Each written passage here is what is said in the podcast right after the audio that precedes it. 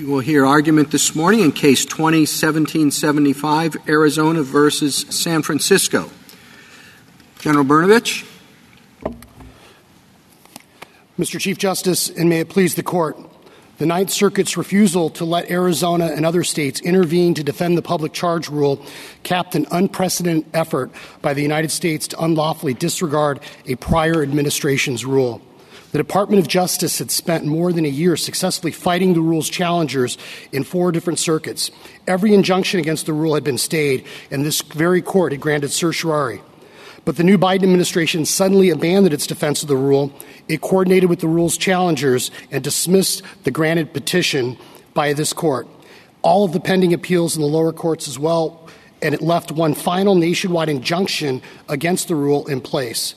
Based only on that, the Biden administration rescinded the rule without notice and comment rulemaking.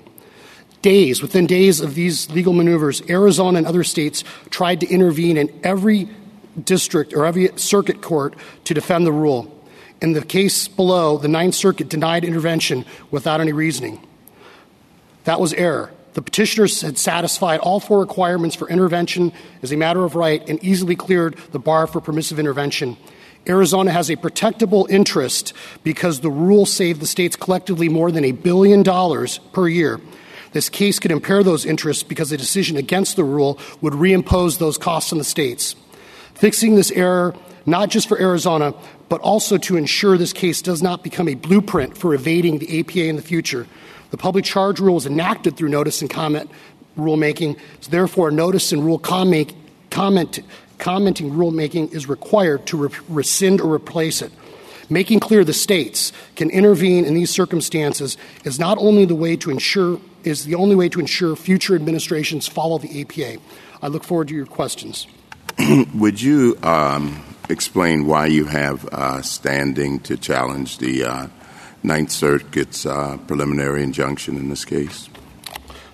Well, Your Honor, the states, um, even by the Department of Justice's own brief, acknowledges that the states are impacted uh, fiscally for, uh, by way of more than a billion dollars. But furthermore, we know that in the f- in future APA cases, the states have an interest in being in ensuring that we have the ability to comment on future rules and proposed rules and not reward uh, behavior in this type of case. So our input. But did you comment uh, on the uh, this rule or on the replacement rule?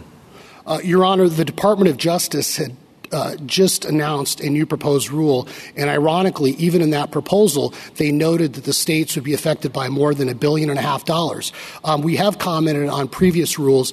Uh, we do believe the, the primary issue here goes back to whether the states timely moved to intervene, which we did, whether there is an interest, which there is. even the respondent states recognize that all of us have an interest. And um, but one final question then. Um, what makes this case different from any other case? I mean, when administrations change, I think this is my fifth administration change, and they um, got the, the new administration often changes its position in cases. So, what's different from this case in which the administration declines to appeal an adverse ruling? Uh, Justice Thomas, this was an unprecedented legal maneuver. What the Department of Justice did here when the administration changed is literally not only dropped an appeal when this very court had granted certiorari, but then simultaneously dismissed four other appeals in the circuit courts that were pending before the circuit courts, left in place one judgment in the Northern District of Illinois, and then used that district court decision to rescind a rule without going through the proper notice and rule comment commenting. And so it is really unprecedented. Uh, frankly, I'm not aware of any other, precedent where you have this types of maneuvers. In fact, just last year, if my recollection is correct, correct, there was a pending criminal case where the new administration felt like they couldn't defend that case in good faith before this court. And this court allowed another party to represent those interests. And if I recall, it was a 9 0 decision that ultimately the, um, they prevailed. So the key is, is that the, the, administration not only changed, but it refused and opposed the states intervening to protect our interests. Counsel, I'm not sure what your interest is. First of all, the preliminary injunction didn't run against you, correct? Uh, so, as far as you were concerned, outside of the Seventh Circuit injunction, there was no preliminary injunction against enforcement of the rule in your jurisdiction, correct?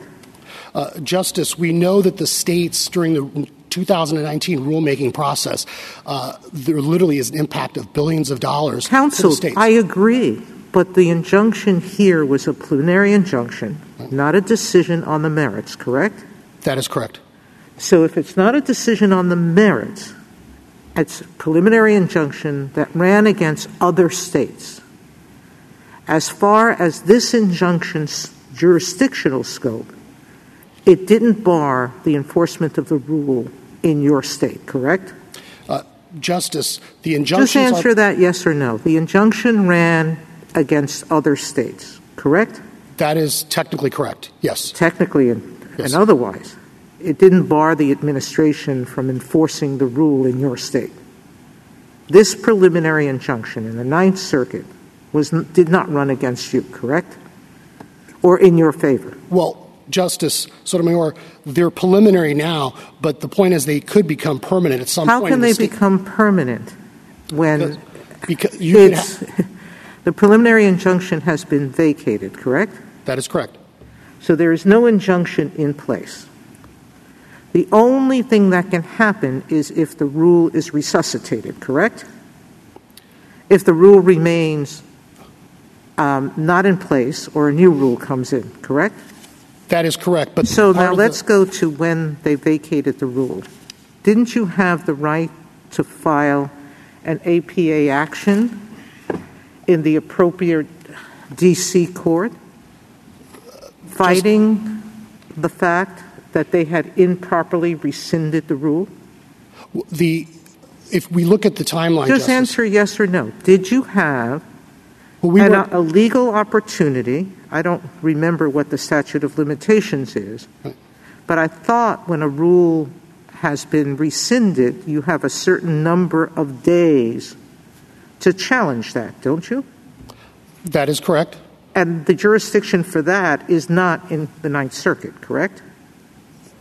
The, The jur- jurisdiction for that APA action is not in the Ninth Circuit. but there was pending cases in the Ninth Circuit. There's pending what cases does in the that have to do with the rescission of the rule? The legal harm to you is that a rule that you think favors you was illegally rescinded. You had another jurisdiction to fight that illegal rescission, didn't you?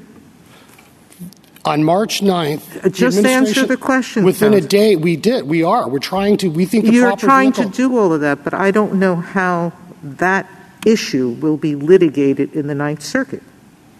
because the rule is being was being litigated in not only the Ninth Circuit and other circuits, and that's why the states The issue of whether the rule was illegally rescinded will not be litigated in the Ninth Circuit, correct?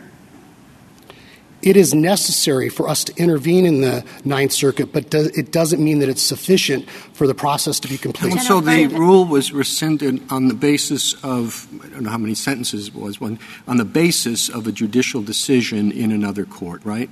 Yes, Justice Roberts. So is the rule that you can challenge the uh, decision uh, in the other circuit uh, as a basis for challenging the rescission of the rule, or do you go back to the district court uh, in D.C. and in the D.C. Court of Appeals or district court, whichever it is, you argue that the judgment in the district court in Illinois was erroneous, or do you go straight to the one in Illinois? Justice Roberts, I, I believe the, the proper approach is to allow the states to intervene not only in the Ninth Circuit, but once this court allows the states to do that, I would fully anticipate that the states then would intervene and the other circuits, including trying to get the uh, decision overturned by the Seventh Circuit in the Northern District of Illinois.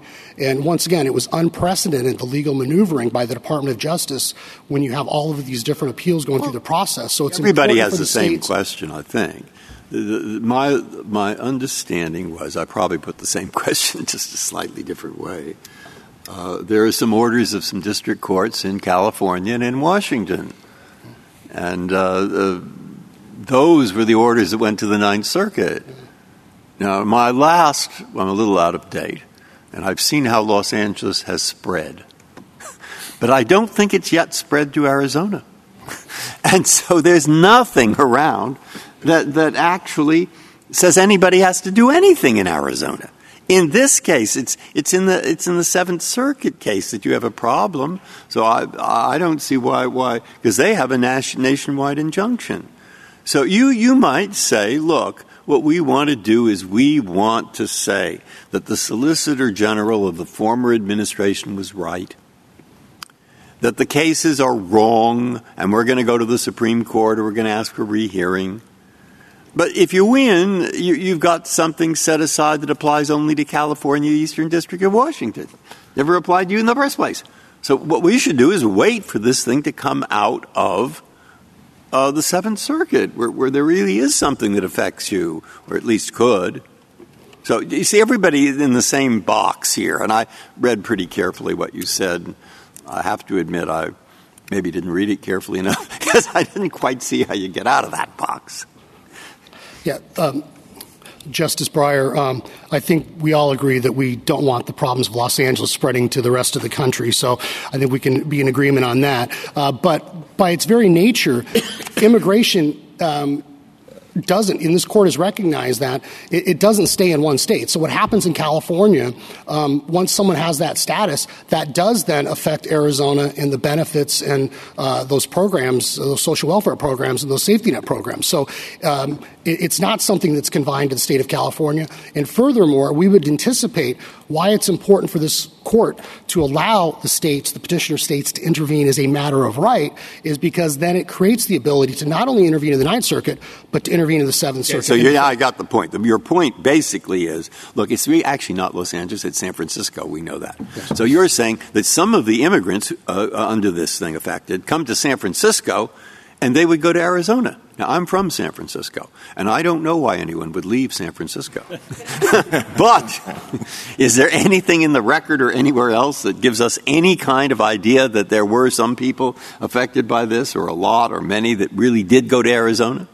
Um, uh, Justice Breyer, because of the litigation and the lawsuits and the injunctions, um, the rule didn't have a lot of time to to be into place. And so uh, we do know that historically in immigration-related cases, including the Fifth Circuit and the DAPA case, that courts have recognized that what goes on in one state related to immigration um, affects other states. And all the state of Arizona is asking here, we know this court has said that states can enforce, you know, immigration laws. So we're at least allowing uh, allow the states to step in and defend a federal law when the federal government won't. Jennifer, General Brnovich, let me ask you about that. So what do you propose that the federal government should have done here? Because one administration is not obliged to defend the rule adopted by the prior administration. The Biden administration was entitled to change positions, right?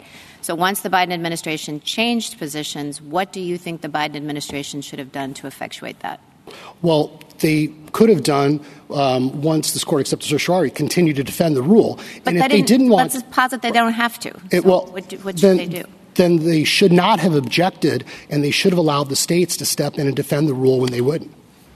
I thought your position was that they should have gone through notice and comment rulemaking to repeal the public charge rule, which is, for example, what this court said that the prior administration had to do in the DACA case. Absolutely, Justice Roberts. Well, if that's your position, and I, I think that that's a uh, you know very reasonable position that that the government here acted in a way that you would not typically expect or want, um, uh, and that it counts as an evasion of notice and comment. But but if it's an evasion of notice and comment, I mean, you bring an APA suit. It's an evasion of it's it's a violation of the APA. That's the proper remedy. I mean, there's a kind of mismatch here between what you're saying went wrong and what you're saying you want if, if it's an evasion of notice and comment, bring an APA suit saying it's an evasion of notice and comment, rather than like trying to intervene in a suit that's completely dead that never applied to you in the first place? Um, Justice, um, part of the, problem is is that you have this Northern District of Illinois decisions out there that the, the administration used as their basis to repeal the rule, and that ends up with the rule being repealed. That essentially will serve as a baseline for uh, future rulemaking. And if, for example, there is a lawsuit against the new proposed rule, the 2022 rule, then what will the states or what will the government go back to? And so it is important the states have that interest not only to intervene because of the financial costs, but more broadly speaking, as we do want the administration to follow the Administrative Procedures Act and go through the proper well, notice. Are you saying com- then that there would be nothing? The APA could, some, I mean, sorry, the administration could say our hands are tied because there's this vacatur of the rule yes. that the district court in the Northern District of Illinois entered. So you really couldn't bring an APA action. Is that your position, Justice? That is our that is part of the concern of the states is that the administration would use that decision as the basis to say that the rule is no longer in place. And yes. Well, but I mean, I think a court would be, uh, you know, quite within its rights to say something along the lines of what you started with, and if the government said that to them, it's like you, you can't use some decision out of the Northern District of Illinois to violate to circumvent notice and comment. Wrong. You can't do that. And and you and they would have said this is unprecedented. Of course, um, governments decide not to defend rules all the time when administrations change. That's not problematic. But this other thing, which is like dismissing everything except one suit in order to say, you know, when now we we get rid of the rule without doing notice and comment, that's a different thing. And a court in an APA suit could say exactly that. I mean, that's the, that's the mechanism for a violation of the APA is an APA suit. Uh, yes, Justice Kagan, but part of the concern is, is that you would have inconsistent results uh, with different courts making different decisions, and it would uh, create chaos and uncertainty in the what law. Would the, what, would the, what, would the, APA proceeding look like? You've got a, a, repeal that has one sentence, which is saying that the Illinois court says this is no good. Uh, we, you know, we acquiesce in that. We don't want to waste people's time, um, and so that's why we're repealing this. Now, would the if you bring an APA suit challenging the repeal, I guess in the District of Columbia, uh, would the District of Columbia court then review the Illinois court order and say, well, we don't think that's right, and so you can't repeal it? Or would they say, we think that is right, so you can repeal it? Well, Chief Justice, I, am not sure what the courts would do. I learned a long time ago as a young prosecutor not to predict what any judge, especially a federal judge, is going to do.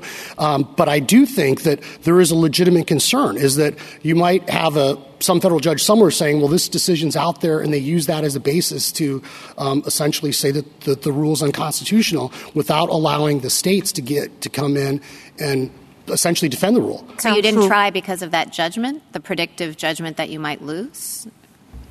Uh, no, it, it was uh, Justice Barrett. It was more, more of a matter of timing. Um, literally on March 9th, when the administration took the unprecedented step of simultaneously dismissing all of the various appeals um, and then agreeing that you know the, that decision. No, no, and I understand why, as a matter of timing, you moved to intervene when you did in the Ninth Circuit. I'm just saying, like you know, to Justice Kagan's point, you haven't then pursued this APA challenge that you could have filed in the District of Columbia.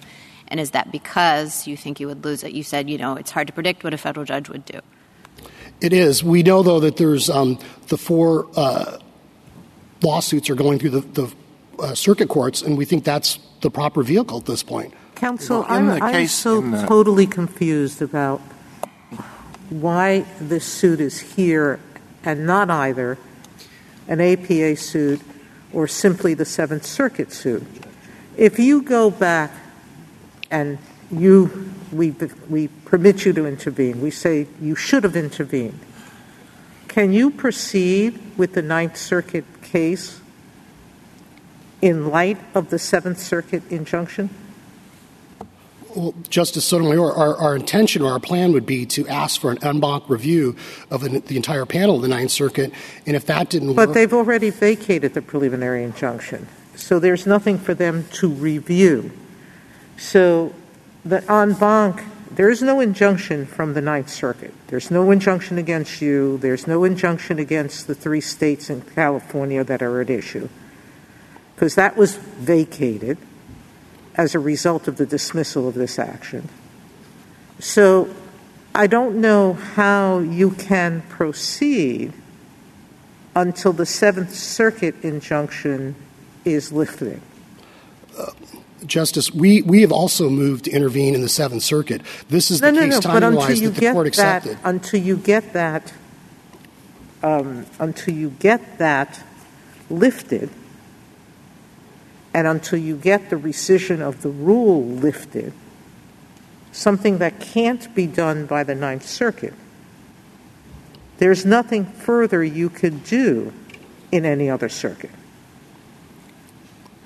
Uh, Justice Sotomayor, we, we could, if we are allowed to intervene, not only in the Ninth Circuit, we would intervene and, and move to vacate the judgment from the Northern District of It's Illinois. already, but, The- the- but you're I- suggesting the Ninth Circuit could vacate the Seventh Circuit's judgment? No, I didn't suggest that, Your Honor. So what, what you I'm just said to suggesting, though, me, it's, it's you the, would you would say I would use what happened in the Ninth Circuit so that I can get into the Seventh Circuit. yes, Justice. It's an interesting proposition. You, have an interesting point. I, I, I mean, I've never seen anything like this. I think that your suggestion, which is quite, I don't know the answer. You say, look, they just withdrew this rule. And they're saying they're just acquiescing in a court decision. So, of course, we have the power to acquiesce in the court decision. And you say, but wait a minute. If they want to change the rule, they should go through no- uh, notice and comment. They say, we're acquiescing. So you're here because you say that decision that they want to acquiesce in is really wrong. And we want to intervene to make sure that the Supreme Court or their court on, uh, you know, en banc or something says it's wrong. Because if not, we're not going to have the chance to say that they could go through notice, they should go through notice and comment when they change the rule for the reason that they're just acquiescing. And we want there to be nothing to acquiesce in. Now that is a now don't you're just going to agree because it sounds if I'm agreeing Of course, you. thank you. But- Can I sit down now, Justice? Yeah, No, yeah, yeah. but I know, I know. But just don't do that because later on I think how wrong I was. You see, Yeah. something. No, But- no, you're absolutely right. yeah, I will okay. assure you now, you're right. Now, yes. I, but what I wonder, looked at that way, I can't think of anything I ever saw like that. And, and uh, uh, I'll be interested if the government has. And it, it is sort of a point. and, and, and the simplest thing would be to wait for the Seventh Circuit. When is that going to, when is that going to happen?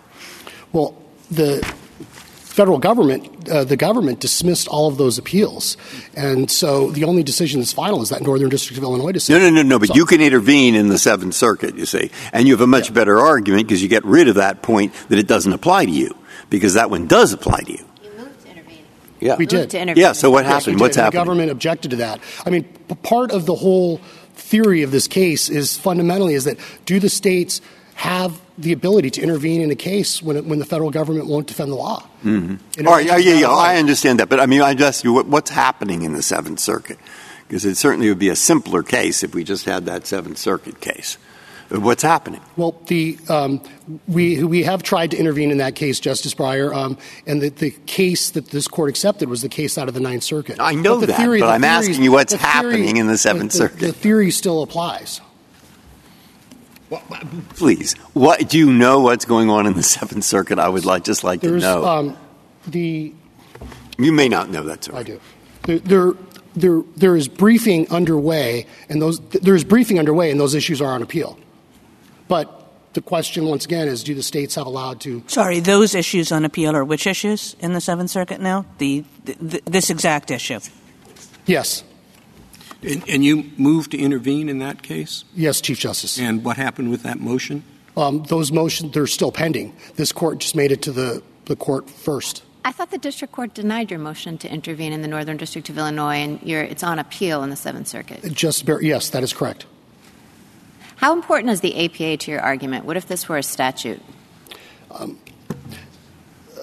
uh, Justice, I think that it's important because there, there's not only the financial interests the states have at stake, but rule and comment, co- the rule and notice commenting um, rulemaking is something that's very important. It allows the states to express their interest and to, you know, it's, it's a complicated But, sometimes. but let's imagine the public charge rule were a statute and not an APA rule. So you're not losing the ability to participate in notice and comment, but you would presumably be suffering the same downstream economic effects that you say that you're suffering here. So would you be here making the same arguments? we would in relationship to Rule 24 and whether the states have a right to intervene. That's just part of it's part of the interest the states have in that interest being impaired. So this isn't driven entirely by your inability to participate in notice and comment and the administration's circumvention of notice and comment in your view? Justice, not entirely, but that is part of the state's reasoning is that there's not only a financial impact, but the, that it's important that integrity of the process. So in the future, states have the ability to provide notice and comment on rulemaking um, so their interests are but, considered. But when you say not entirely, just to follow up that question, do you mean that uh, even if the APA weren't involved here, that you're trying to vindicate the point that when the federal government decides to change course, the states have the ability to come in pretty much anywhere they want and and step into the federal government's shoes? Uh, Justice Kagan, I think the analysis is really that Rule 24 analysis. Was it timely filed? Is there an interest? Is that interest being impaired? And maybe most importantly, that fourth prong of are those um, is there adequate representation in protecting those interests? Yeah. So I'm so I'm, I'm, I'm, I'm, hypothesizing a world in which the federal government has dropped out. And so the states can say, you know, if it's if not for us, there'll be nobody to defend a law. Um, that, that you're saying, even put aside any APA issues that there might be, whether it's a statute or, or uh, what have you, that that there's there's that the, the courts should understand the intervention mechanism as a way for states to take the place of a departing federal government. Um, Yes, Justice Kagan, this very court recognized in Massachusetts versus EPA that states have a special solicitude. Um, we do have special interest, or there's interest, um, even going back to the Cascade versus El Paso natural gas case, that economic interest within a state uh, is something that uh, you know this court can consider when it looks at intervention as a matter of right. And I think even the respondent states agree that you know there, there's interest here that we have, and that states should be allowed to intervene when the federal government won't do its job. Thank you, counsel. Justice Thomas and Justice Breyer. Justice Sotomayor? Yeah. Gorsuch? Justice Kavanaugh? Yeah. When the uh, when a court says that a rule's unlawful and the government then acquiesces in that court decision, is it the usual practice that the government then has to go through notice and comment to repeal what they've just accomplished through acquiescence? Or is that the issue that you're uh, you're uh, raising here implicitly in this case? Because I, am not aware of a practice of doing that. Um, I'm not aware of a practice of not doing that either. Yeah, J- Justice Kavanaugh, the, this is unprecedented. So, in, in many ways, well, it's not. Let me just interrupt. You've used that word a lot. It's very much not unprecedented, as Justice Thomas says, for the government to acquiesce in an adverse judgment invalidating a rule. That is not unprecedented at all. So, what is unprecedented well, here? Uh, Justice Kavanaugh, what is unprecedented is that um, the federal government didn't let the states come in. They opposed our intervention, and they wouldn't let us defend a rule that uh, they no longer wanted to defend. So I'm not. We're not. Our position of the states is not that the administration has to defend a rule that it doesn't like. We we believe that if if they're not going to defend the rule, then the states have an interest um, in defending the rule. And if there's a future administration, it's important because you know, California and Arizona could be on, on opposite sides in the future on this issue, but as a matter of right, we do believe the states have a right to intervene, and, and we do think that using a district court decision to essentially then um, create a baseline for what a future rule would be, I think um, may, is, may it makes it more difficult Please. in the future to yeah. makes it more difficult in the future to promulgate or uh, I mean, if the under states that, under that theory, General, there would never be uh, an effective acquiescence by the federal government. I mean, there's always some state out there that wants that has a different position from the federal government's when the federal government acquiesces. Whoever the federal government is, there's always going to be a state that thinks it's done the wrong thing. You're essentially saying there shall be no further federal government acquiescence in court decisions. Um, uh, Justice, that, that's not the state that, what the state is saying. What the state is saying is is that when the federal government refuses to defend a law or tries to undermine a rule, the states have special certitude, and especially when you go through that Rule 24 analysis, you know, is there an interest? Is that interest being impaired? And is it adequately being protected by the representation? So the courts would have to do that analysis.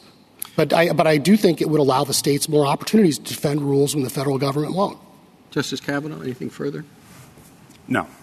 Justice Barrett? One, one question. So I'm just trying to isolate the scope of your argument, and I asked you before how important the APA was to it. How important to your argument is it that we already had granted cert on this issue? Does that matter? Uh, Justice Barrett, I, I, think it matters in the context of the unprecedented nature of what uh, the federal government did in this case. But it wouldn't change your argument if, if this had happened and you had moved for intervention before we had acted to grant cert, you would still be making the same argument. I believe so, Justice. Thank you, counsel.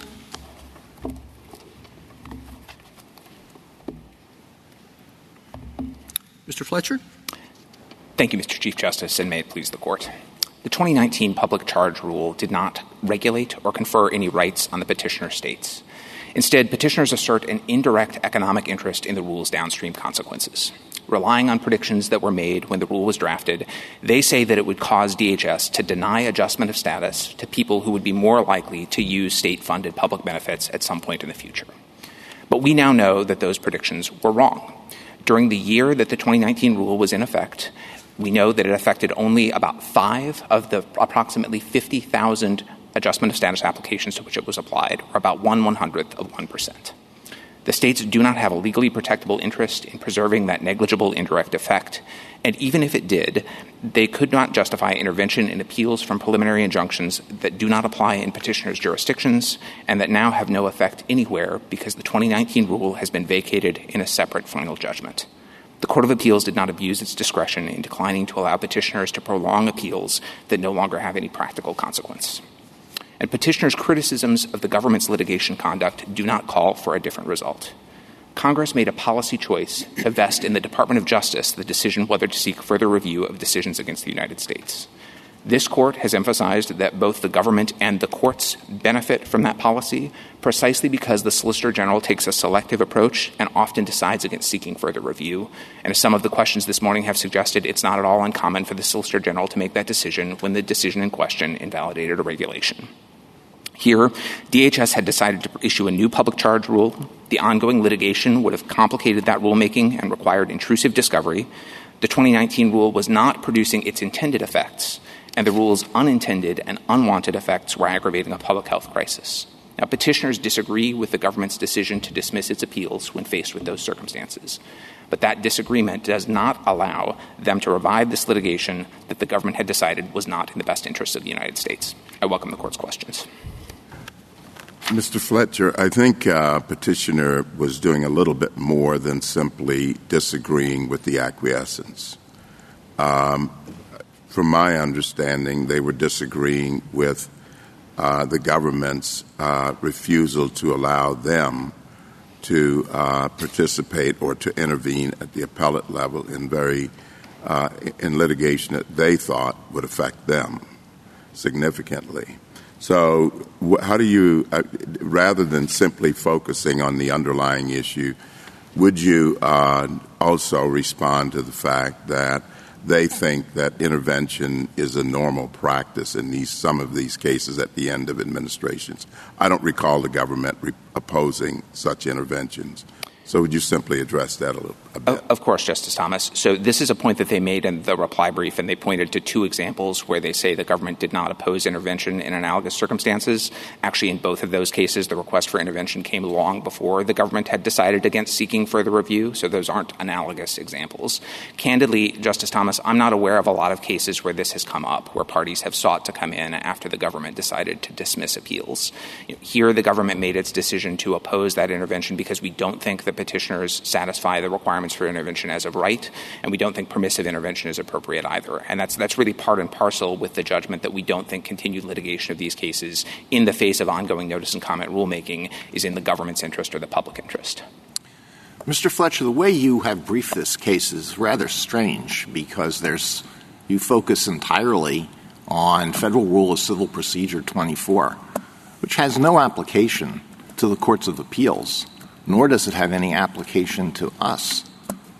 The rules for appellate intervention and intervention before this court have to be judge made rules if intervention is going to be allowed at all. So there's no reason why the courts of appeals or this court should be tied to the strict letter of Rule 24. And in fact, some of what Rule 24 says is very difficult to see, to to fit with considerations for appellate litigation. So why have you briefed the case this way?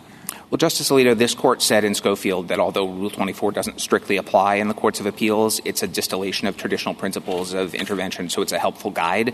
That's the way the parties brief things in the Ninth Circuit, and that's principally the way that the states have tried to justify their intervention, is that they meet the standards of Rule 24. We don't think that they do, and so we've met their arguments on those terms. I completely take the point that Rule 24 doesn't apply by its terms, that intervention in the courts of appeals, which is what this is about, is about sort of judge-made rules about con- courts controlling their own docket. I think if that cuts in any direction in this case, though, it sort of cuts further against the petitioner states because it suggests that the court is reviewing the Ninth Circuit's exercise of its own judge-made authority to decide whether or not to allow intervention. Well, why is that so? If we step back and refuse to uh, let uh, the trees obscure our view of the forest, we can take into account everything that happened in this situation, which seems to be quite unique. Um, I congratulate whoever it is in the Justice Department or the executive branch who devised this strategy and was able to implement it with military precision uh, to effect uh, the uh, removal of the issue from our docket and to sidestep notice and comment rulemaking. But all of that took place. I'm not aware of a precedent where an incoming administration has done anything quite like this. And this was an issue that we had agreed to here before. So if we step back and recognize that we're not tied to the minutia of Rule 24, why shouldn't intervention be allowed? May, that doesn't mean you're going to lose. It doesn't mean that the old rule is sound or that it's going to be inter that it's it's going to be uh, resuscitated. Why should an intervention be allowed? Why would it be inequitable to allow intervention? Or to put it the other way, why doesn't equity argue in favor of allowing intervention? So, Justice Alito, there's a lot packed into the question that I hope we get to come back to, but I, I want to sort of get right to the point. I think the first thing to think about when stepping back and looking at the entirety of the situation is that this is not a circumvention of notice and comment regulation. DHS is engaged in notice and comment rulemaking that the states will be free to participate in to make a new public charge rule.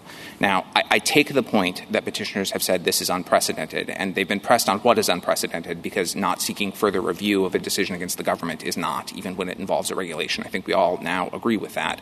And they focused on the fact that the case was in this court. And I do take the point. Um, I'm not aware of another case that transpired like that. But that's because anything that the government did in that situation would have been unprecedented. Well, to, goes- to, me, uh, Mr. Fletcher, the, the, the issue about the government's behavior here is not that the case was in the court. I mean, the case could have been in the court, and if the administration had come in and said, we don't want to defend anymore, I mean, the government doesn't have to come up here and defend something that it no longer believes in.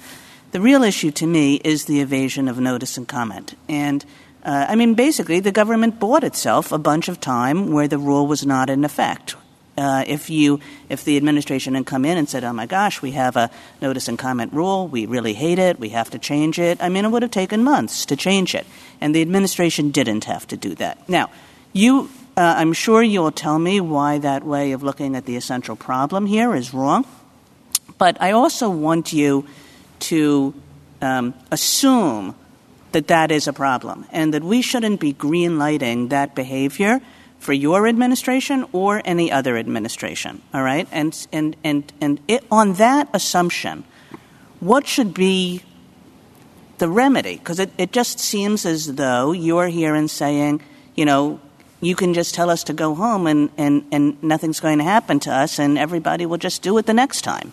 What, what's the remedy for something like this if I think that this does present um, at least a significant APA question? So let me take that question on its terms and then hopefully come back to some of the premises later. I think if you have that concern, the solution is not changing the rules of intervention. It's not letting the states come in and make it impossible for the government to acquiesce in adverse decisions, as you suggested the other side's approach would. The solution, I think, is the one that Justice Gorsuch highlighted in his opinion when this case, this rule was before the court on a stay from the Second Circuit.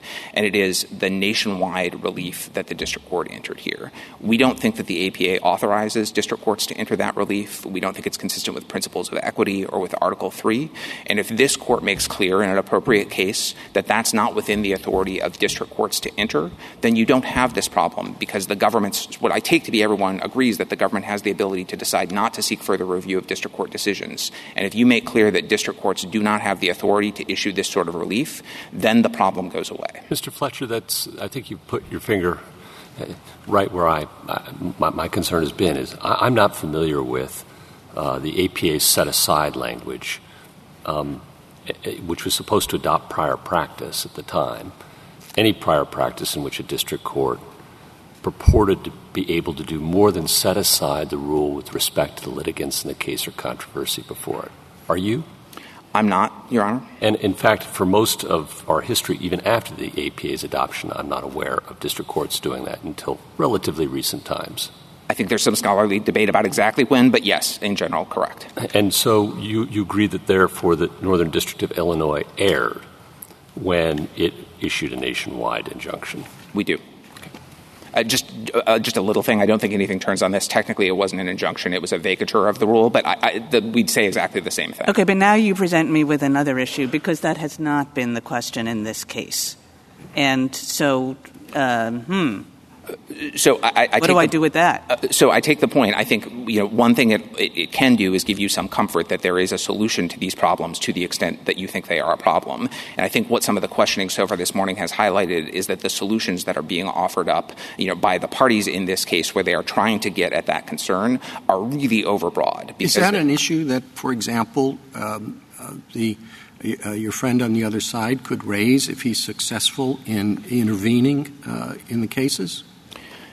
If he's successful in intervening in yeah, it's an argument. What are you intervening for? Well, one thing is that there shouldn't be a nationwide injunction issued in Il- Illinois or one beyond the parties in the Ninth Circuit, and therefore you should vacate the injunctions. Uh, that would be one of many arguments that he could raise. Yes. Well, but I thought part of your, your, your briefing was that you know this is a useless exercise. Why are we here? Uh, you know everything's done.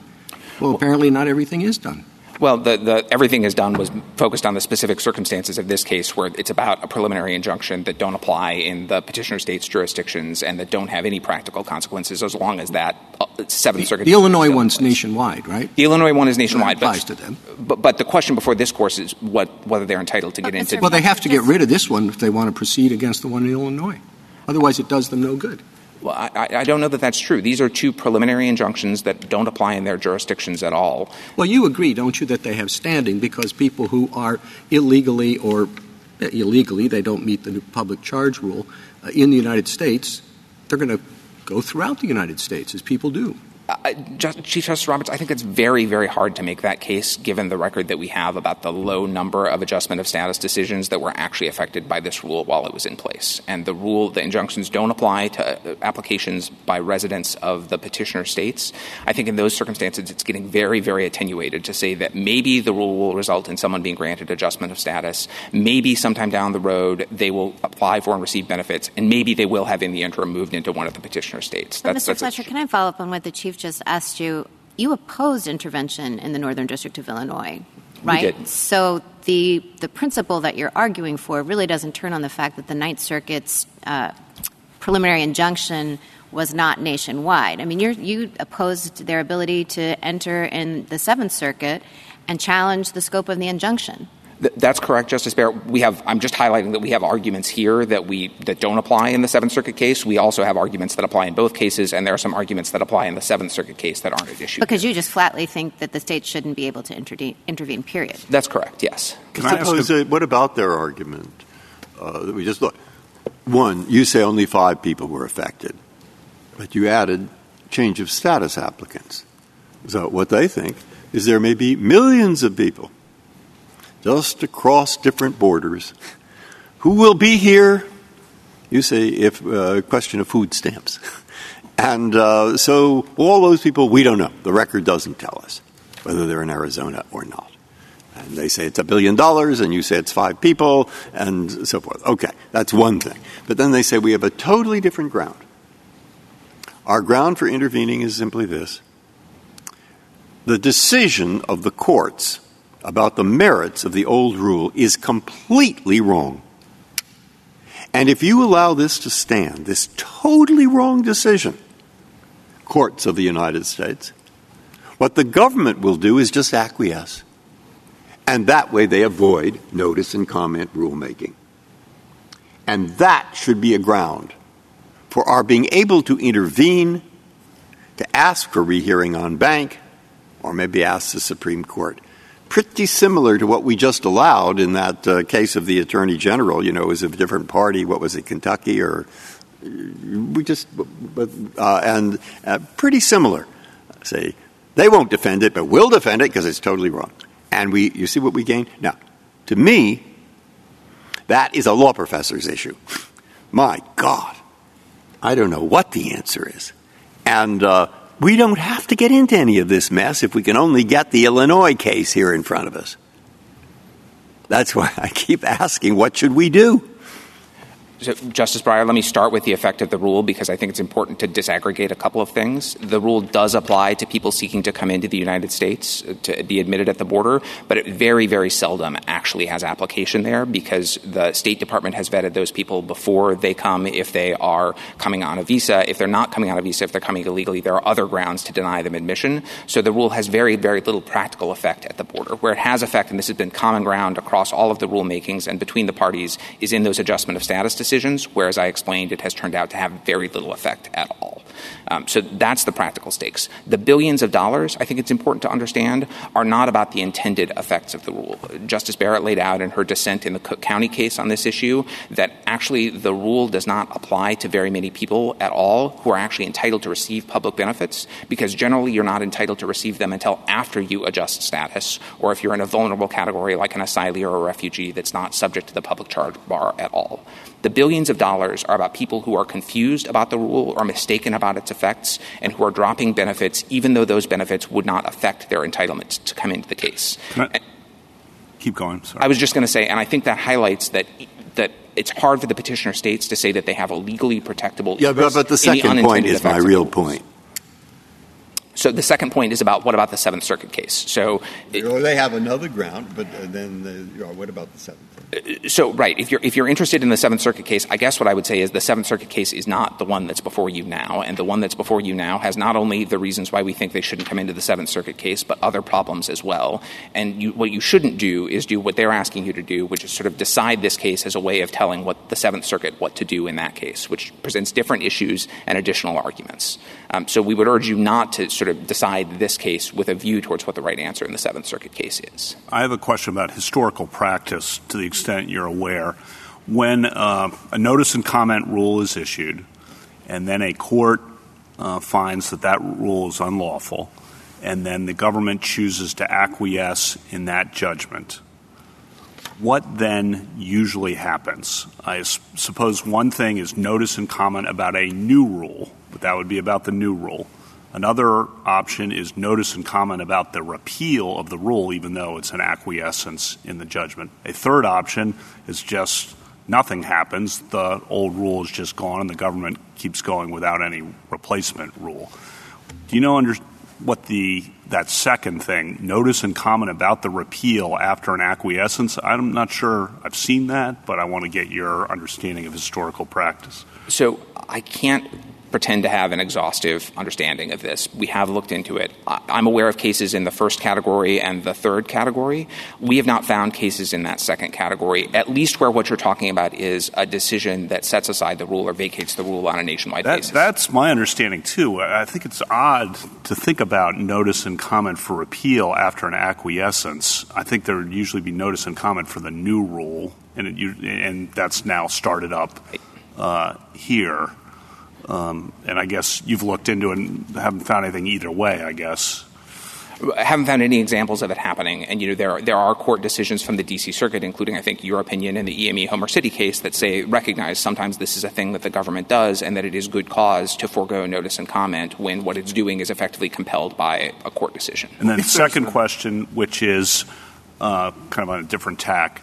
I think what they're trying to do here, if I'm piecing it together, and this picks up on Justice Sotomayor's questions a bit, uh, is to intervene here to Munsingwear these these decisions, and then to bring an APA challenge to the repeal. I think would be the next part of the strategy, uh, if I'm understanding it, and then to win or to do better in that APA challenge because the government wouldn't be able to rely on the adverse decisions because they've been Munsingweared. So, so that, that's about my understanding of what they're trying to do as well. Okay, so why isn't it why is it wrong for them to intervene to try to Munsingwear uh, the adverse decisions? So, for a couple of reasons, I think first of all, even on that account of their strategy, and assuming that the strategy otherwise works, that doesn't justify them getting into this case because this case doesn't include the judgment that was the basis. Okay, the would it justify them getting into the other case? So, I, I think not. Uh, there, we wouldn't have that argument about the limited scope of this appeal. Intervention for the purpose of seeking to Munsingwear a case is not good enough. Uh, well, I don't think so. I don't think you know. Normally, Munsingwear is about relieving the parties to the case of the effects of the judgment. I'm not aware of any precedent for allowing new parties to come into the case to seek Munsingwear vacatur. There's no precedent either way on that question, right? Uh, th- that's fair enough, but but also, you know, Munsingwear is also about relieving the parties of the effects of a judgment after a case has become moot. You know, here the mooting event was the government's decision not to seek further review of that Northern District of Illinois decision, and so it's a little hard to see how you Munsingwear the decision that actually produces the mootness in the other cases. So I think that's an additional obstacle for them. And then the other thing I just say, sort of stepping back a little bit more broadly, is is you know, this is a case about intervention and when they have a right to intervene or when the Ninth Circuit would have abused its discretion in keeping them out. And there are a lot of parties that might have interest in judicial precedent or in the development of the law more generally. That's the sort of interest that I take them to be trying to vindicate with this Munsingwear argument. And that's just never been recognized as the sort of thing that justifies intervention as of right. Can we talk about the Munsingwear here? It's Munsingwear of what? It, so I, what, I, assuming that they that equity and I, you know, putting that on hold, what would they Munsingwear? I thought the preliminary injunction had dissolved once the case was dismissed. Uh, Justice Sotomayor, I don't think that's right. We dismissed okay. our appeals in the Ninth Circuit. The litigation in these cases is still stayed in the Northern District of California and ah, the District of Washington. Okay. The preliminary injunction is still in force. It just doesn't have any practical effect because of the Seventh Circuit's decision, or I'm sorry, the Northern District of Illinois. So it would still have to be. It would still have to be. You still have to get the Seventh Circuit injunction lifted before anything happens in the Ninth Circuit. Before the Ninth Circuit decision has any practical consequence, yes. Thank you, counsel. I just uh, one further point. Uh, what would you do? Put yourself in Mr. Uh, General Brnovich's shoes. You think it was wrong for uh, uh, the uh, new administration not to go through notice and comment rulemaking before repealing the the order. What would you do? Well, I suppose if, if I was in his shoes, you know, I might try to intervene. Uh, but again, there are rules about who has an entitlement to intervene, and we don't think the states satisfy them because so, disagreement. So, would, so there's nothing that an affected state could do, in your view. You would give up if you were in Ms. Uh, General Brnovich's shoes because you say, well, you know, I can't intervene. I can't go and complain about the fact that there wasn't notice and comment because it's a judicial decision that allowed them to dispense with notice and comment. So you think that in this situation there's nothing that can be done? I don't think so, but again, that's that's tied to the fact that this is not a rule that gives them any rights, that regulates them, that really has any so effect. So then, it's really quite a license for collusive action for any incoming administration to uh, change rules that were enacted pursuant to the APA and therefore can only be repealed under the APA. It's a way to avoid that burden across the board. So I guess I just disagree with that characterization, Mr. Chief Justice. I mean, this is a case where the, when the administration changed, the president ordered a review of the rule. DHS decided it wanted to issue a new rule, and then the administration was confronted with the question what to do about the litigation.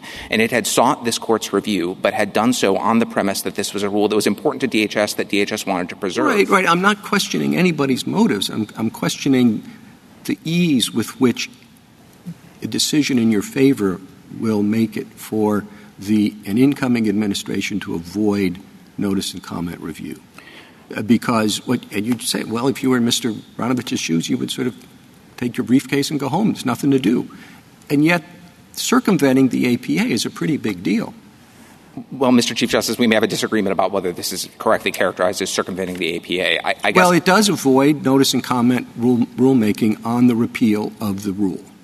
So that's correct. You know, in this case, of course, DHS is going through notice and comment rulemaking. So that's the new one. That, that's, that's an entirely different thing. That, that's correct, but it does put all the same issues before them and give them the opportunity to comment. You know, I think beyond that, we cite in footnote 11 a bunch of decisions of DOJ deciding not to seek further review of decisions vacating the rule. You could call each of those circumventing the APA if you wanted to, because they have the same effect of taking a notice and comment rule off the books uh, without the opportunity for further notice and comment. And I think it's it's hard. I understand that because this is a change in administration, this was a controversial case. There's a temptation to view it differently, but I don't think we can have different principles of intervention for what petitioners in the reply brief call run-of-the-mill cases where the government decides not to seek further review, and different rules for intervention for cases that are have attracted a lot of controversy or that states I'm not are suggesting there ought to be different rules. I'm suggesting that we have to think long and hard before adopting a rule that allows anybody, any administration, to circumvent notice and comment rulemaking before the repeal of a, of a rule. And as far as I can hear from, from you, uh, in Mr. Brnovich's shoes, you're saying there's nothing to do, no, nothing to be done.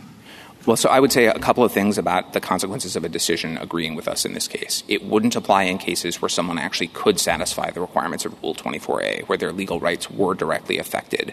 Uh, the part of our argument here is based on the fact that Arizona and the other states are not actually do not have a legally protected stake in the rule. The answer might be different if you had parties before you who did have such a stake. The other thing I'd say is just to go back to the answer that I gave to Justice Kagan. You know, I, I, t- I take it everyone agrees that the government has the prerogative to decline to seek further review the effect of taking the rule off the books without notice and comment is an effect of the remedial authority that the Northern District of Illinois asserted in this case. If this court makes clear that that's not remedial authority that district courts have, then that solves that problem without disrupting principles of intervention or countermanding Congress's choice to put decisions about further review in the hands of the department. Thank you. Justice Thomas? Justice Breyer, anything further? Justice Alito? Um, has the government previously argued that district courts lack the power to issue nationwide injunctions in situations like this? We have pretty consistently, Your Honor. In this, in this court, uh, I, in, I believe we made that a feature of our stay application in the DHS versus New York case, where Justice Gorsuch wrote the opinion that I talked about. Also, I believe in the contraceptive coverage case uh, that was argued in the last administration. Justice Sotomayor? Counsel, um, I, I, I, this is a very complex issue. But I understood that the prior administration had, in two cases, been before district courts that issued injunction, injunctions of rules, that the, I think in Nevada versus U.S. Department of Labor, the prior administration filed an appeal, but then decided to put it in abeyance and um, decided to comply with the district court's invalidation, correct? So this happens, has happened across generations, correct? That's right. Each case differs in its particulars. And, you know, I think one of the things that made this case different and that's important to keep in mind when looking at the forest, as Justice Alito said earlier, is that this was a case that the government had brought into this court and gotten certiorari granted and gotten extraordinary stays entered before DHS decided that it wanted to replace the rule. And if DHS had made the decision that it wanted to engage in new rulemaking and replace the rule, and if it was clear that the rule wasn't having its intended effect, it'd be very unusual for the government to come to this court and ask it to grant certiorari. Now, here, those changes, those facts came to light after the petitions had been filed and the decision was made after cert had been granted, but it's the same sort of decision not to ask this court to review an adverse So this has happened for generations then?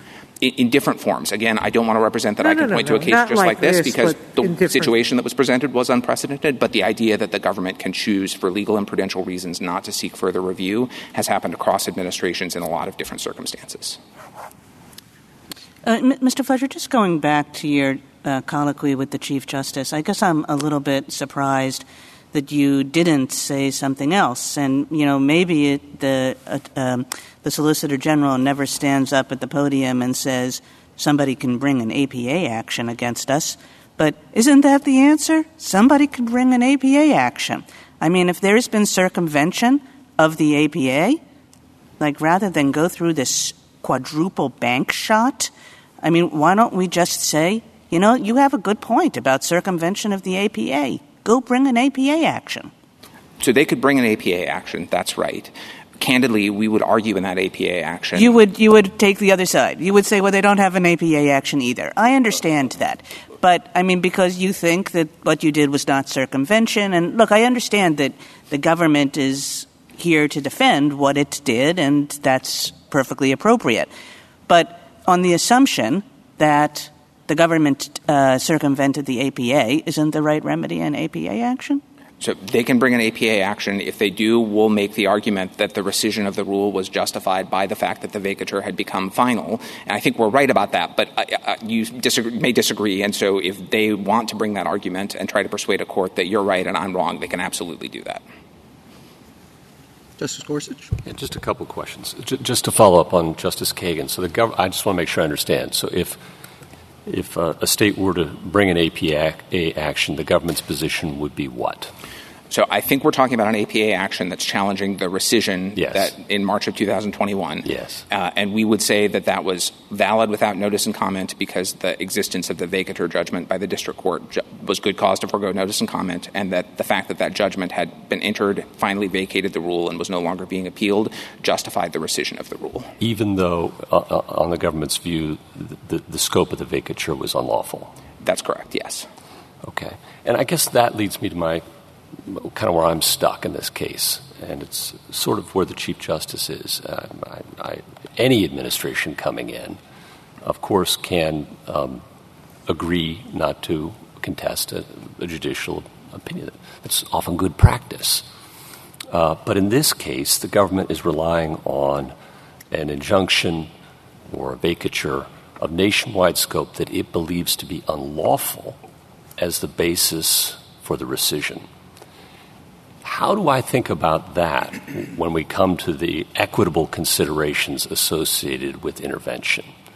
That the government's rescission here is premised on what it admits to be an unlawful order so, Justice Gorsuch, I think often when the government decides not to seek further review of a decision, including a decision setting aside a regulation, it may disagree very strongly with the legal grounds for that decision and think that the order was wrong and that the judge didn't have the authority to enter it, but nonetheless decide that the sort of high standards that the government applies before seeking further review, especially this court's review, I, aren't met. I, Mr. Fletcher, I, I don't disagree with any of that. I accept that.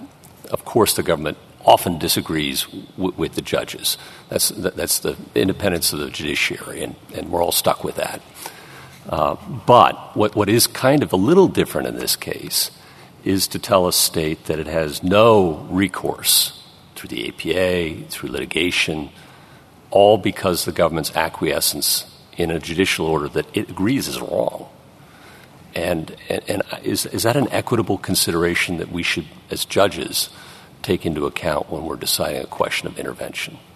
No, noting that intervention is ultimately an equitable sort of consider question. So it is an equitable question.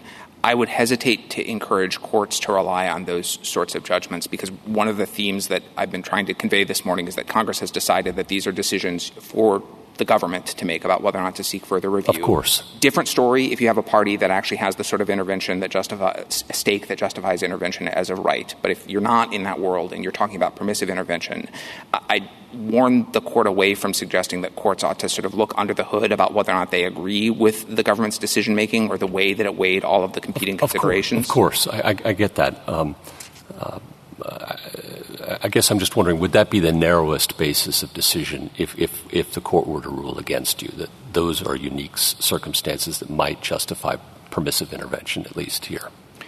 So th- those are narrow circumstances. I'm not sure that they're the basis for an administrable rule because, of course, I've just told you that we disagree with. No, I know you. Often, I, I often know that you doesn't do. happen. I, I know you disagree, but if we were to rule against you, would that be the narrowest basis, or do you have another narrower one? Another narrower way to lose? Yeah. Tough know, question. I've, I've had it presented to me. Nobody yeah. likes it, and I'm sorry to ask it. Uh, well, uh, I take that. Uh, you know, I think if We, of course, don't think we should lose it all. We think a lot of the concerns that have been addressed would be addressed by adopting your view about the scope of district court's remedial authority. If you're not willing to go down that road and you think that the states ought to be permitted to intervene, you know, I think the narrowest basis for a decision in this case, which is again about these preliminary injunction appeals, would be to say that under these circumstances, because the controversy has become moot, because the government acquiesced in a different judgment, uh, they can come in and seek Munsingwear vacatur, and that's all. I think that you know relieves them of some of their concerns and doesn't create the problems that we have about forcing the government to continue litigating about this rule that it's simultaneously trying to replace, which was really a big part of the concern that we had when we were approaching what to do about this litigation. Thank you. Just want to pick up right there. So intervening for the purpose of Munsingwear, seeking Munsingwear, is the is the narrowest ground you you suggest. I'm, I'm open to other even narrower grounds, uh, but but that is the narrowest one that I can come up with. Yes. And um, okay, and then going back to uh, the APA suit challenging the rescission of the rule, I think that raises a big question. The Chief Justice raises important concerns, but I think there are important concerns going both ways there because it's never been the case, as I understand it, in our colloquy illustrated that uh, acquiescence and adverse judgment triggers notice and comment responsibilities for the repeal of that rule, right? At least the, you haven't found anything. Correct. I don't want to represent that there's nothing out there, but I, I certainly haven't. So it'd be a big deal, I think, to hold that all of a sudden the government, when it acquiesces in a judgment, also has to go through notice and comment for the repeal, different from the new rule for the repeal. That would be a big deal.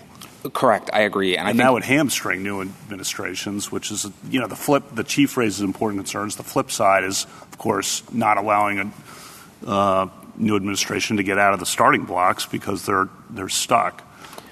I, I, agree with that, and I'd just add that it's not just the transition in administration. You know, this happens even within an administration. That there's sure, a there's a new secretary who comes in, new political or policy views, yeah. Or, or, the government decides, you know, this rule, there's too much litigation risk. We might make bad law if we pursue it. Or it turns out actually we don't think it's such a good idea. There are all sorts of reasons why the government might acquiesce or decline to seek further review of these decisions, and a rule saying, a, a, judgment saying that anyone can intervene if they have Article 3 standing and force continued litigation, or that there has to be notice and comment rulemaking would be quite disruptive.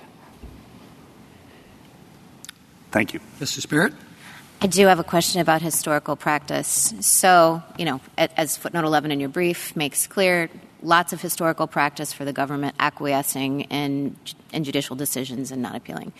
What about the government um, opposing intervention in this circumstance? Because I think these are two separate threads, right? We can all agree that the government has the ability to acquiesce, acquiesce in a judgment in its favor.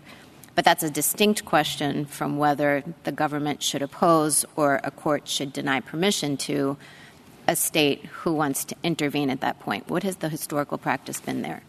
So uh, I don't have a lot of examples of that. I think in part because it just hasn't come up. You know, the two examples that they offer in their reply brief, as I explained, aren't really examples of this because yeah. intervention happened earlier. I guess what I'd say though is I, we don't view them as being quite that distinct because when the government decides not to seek further review, it's often because the government has made a decision that further review isn't in the government's interest because it might make bad law, because it turns out the agency is about to replace the policy anyway, you know, for all sorts of reasons. And when that happens, part and parcel of that decision is a judgment also that we don't want other parties to step in and continue the litigation, which forces us to continue litigating the case, which is exactly what we tried not to do by declining to seek further review. So I, I think there are two decisions that are linked in our mind. So the examples that they come up with in their reply brief, I mean, you just haven't, nobody's been able to come up with more. So when they say that this is unprecedented on the government's part, you're saying it's also unprecedented on the state's part to try to intervene in this circumstance? I'm saying that I, I, have not looked, you know, I haven't done an exhaustive survey for this. I'm sure there are cases where it has happened before. It just has not happened a lot. And when it does happen, you know, the, the, government, if we thought that they were entitled to intervene, that they met the Rule 24A standards, then we'd be taking a different position about whether or not they're entitled to intervene.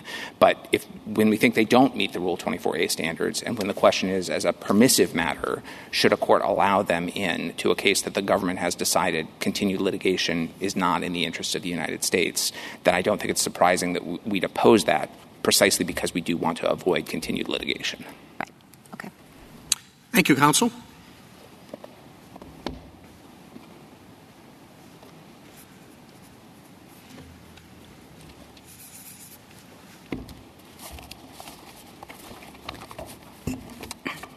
Ms. Hong? Mr. Chief Justice, and may it please the court. There are many ways in which we agree with petitioners about the legal standards governing intervention. Those standards are broad, and we've relied on them ourselves to intervene in cases that threaten to impair our interests. But those standards do impose limits, and under the particular circumstances of this case, petitioners' motion to intervene in the Ninth Circuit exceeded those limits. The central problem with that motion is that there's no practical sense in which the Ninth Circuit proceedings threaten to impair petitioners' asserted interests. The 2019 public charge rule was vacated through a final judgment in a separate case in a different circuit, and there is no rule left for petitioners to defend in the courts below. This case can be resolved on that straightforward basis alone. I welcome the Court's questions. Would you be just a bit more, uh, give us a bit more detail about why you uh, oppose intervention here? You said you generally agree with petitioner that there should be uh, intervention available. I think, of course, like uh, California may have intervened in cases like Affordable Care Act. Uh, how is this different? and I think some of those have involved matters, perhaps not uh, exclusively, but matters that uh, were nationwide or uh, uh, other states, involved other states. So would you just be give us a little more detail? Yes, Your Honor. I think it goes to the Rule 24 standards that requires impairment of the petitioner's interest. But as a more practical matter, the question is what would the courts do below if petitioners were authorized to intervene?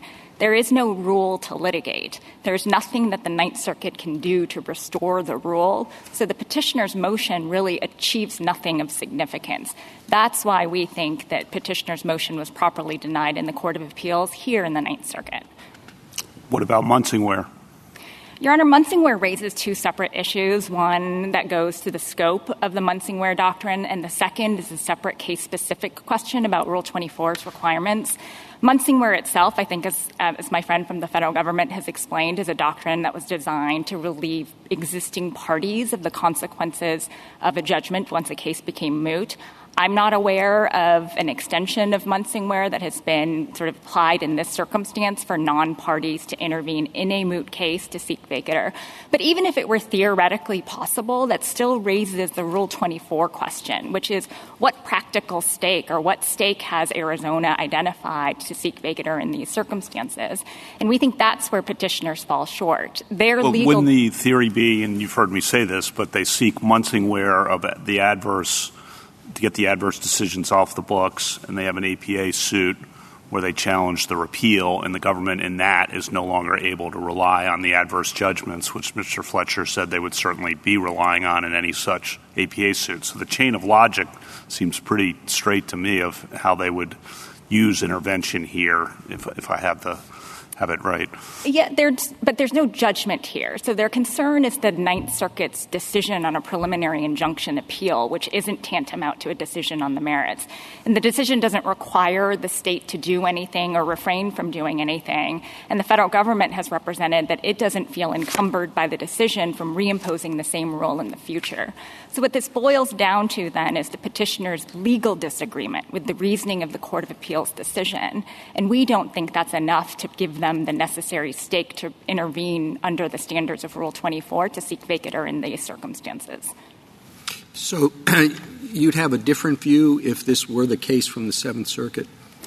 Your Honor, it's, it's a different question there. I think that both the Rule 24 analysis is different because, of course, our basis for interve- or opposing the intervention motion here is that their interests can't be impaired because of the vacatur judgment. That basis for opposing doesn't exist in Illinois. The district court there ruled solely on timeliness grounds and denied the motion, concluding that the petitioners had intervened too late in that proceeding. Um, that is not. Do, do you remember how much, how long they waited before moving to intervene in that case? Your Honor, the judgment, the final judgment that vacated the rule was issued in November of 2020. Um, they attempted to intervene on March 11th in the Seventh Circuit. It was, we acknowledged, just two days after the Seventh Circuit dismissed the appeal and issued the mandate. Two, days is the answer to my question, right? Yes, Your Honor. Thank you. Mm-hmm.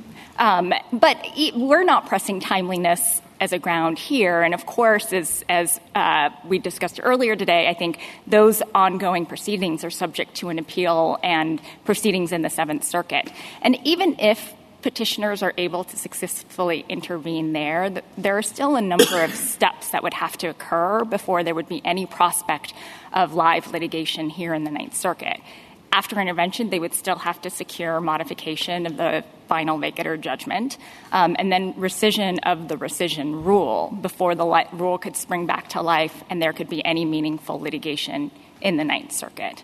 And that's primarily the basis for our opposition to the motion to intervene here, which is nothing in this case can restore the rule, um, and nothing then can redress the petitioner's asserted claims of injury. Let's go back to that equity question you answered to Justice Kavanaugh. Um, you said the preliminary injunction ruling here is not a judgment, correct? The preliminary injunction orders are not a judgment, yes, Your Honor. And so they can't hurt them in terms of any arguments they have elsewhere because it's not a merits decision, correct? Correct, Your Honor. It's an equity ba- balance. The, preliminary injunction factor certainly uh, included an equitable balance. Um, I, take petitioners' arguments to be that the Ninth Circuit's decision on the likelihood of success is what they would like to wipe off the books. Correct. So why is that not an interest adequate in equity? To grant them intervention. Right. And the question is whether they have a necessary stake to seek that. And we don't think that petitioners have identified anything different than bare legal disagreement with the reasoning of the decision. I, again, it doesn't require them to do anything. The federal government is not thwarted from reimposing the same rule. And of course, a court considering the merits would not be bound by or controlled by the Ninth Circuit's decision on the likelihood of success prong. Ms. Hong, I'm curious to know what your answer would be to the series of questions that both the Chief Justice and I uh, were, were, were asking about if one thinks that there is a kind of circumvention of the APA that the federal government did here. This is not your problem, it's their problem. But if one thinks that, and Justice Kavanaugh presents some real reasons to, uh, to think that that's a hard question, but if one thinks that and one is concerned about green lighting that kind of government conduct, uh, what should we do in this case? What should we do in some other case? Your Honor, I think that might be a basis for intervention in the proceedings where the rule was actually vacated. So that would be the Seventh Circuit proceedings, which is an ongoing appeal. Separately, I think Your Honors have discussed this morning the prospect of a separate lawsuit under the APA challenging the federal government's reliance on the good cause exception to notice and comment rulemaking. Those petitioners' concerns about the federal government's evasion of the APA really is a a core, at its core, a concern about the scope of that good cause exception. And we think those are two alternative fora where um, petitioners could try to make their case.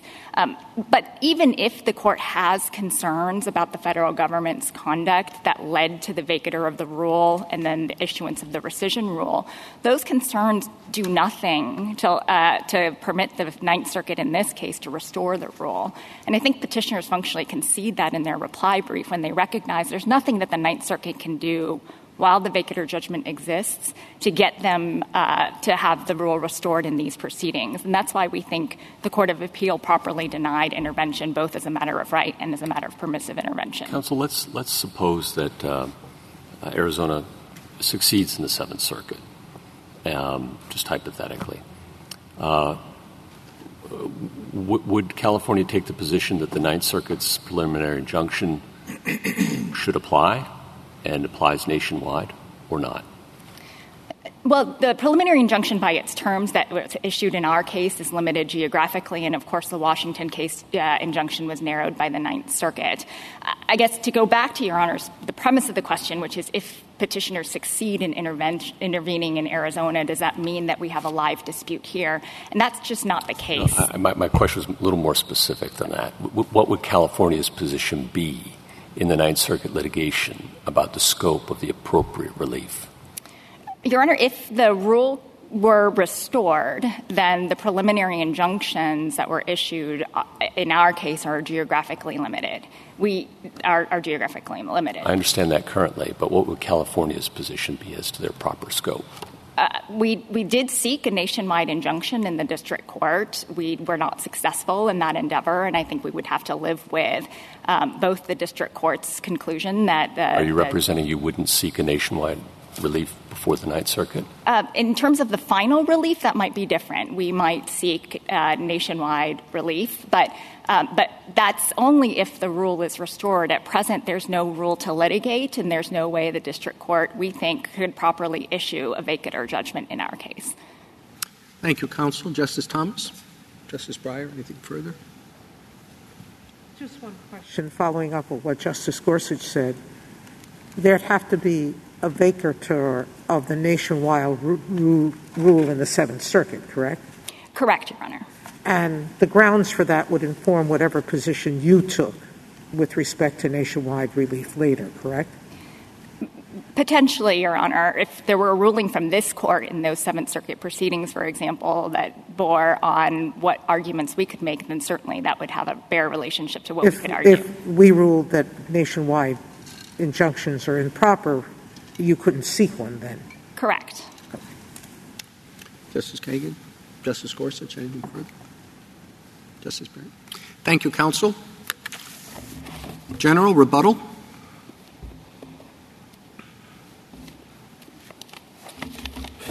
Thank you, Mr. Chief Justice. Um, I can't help but uh, hearing my mom's voice in my head uh, that uh, it's better to remain quiet and be thought of a fool than open your mouth and remove all doubt. Um, but I do think it's important for the record to emphasize that the question pending before this court today and what seemingly none of us disagree with is whether the Ninth Circuit erred in denying Arizona's motion to intervene. The, the answer to that question is clearly yes. Nothing the respondents have said today casts any real doubt on that. It is indeed the solicitor's prerogative to decide what rulings she may will appeal, but it is not her choice and her choice alone to determine whether a party or a state can intervene in a case. And ultimately, if you allow the actions of the Department of Justice to stand in this case, it sets a dangerous precedent for future administrations to essentially do an end around the APA. Thank you very much. Thank you, counsel. The case is submitted.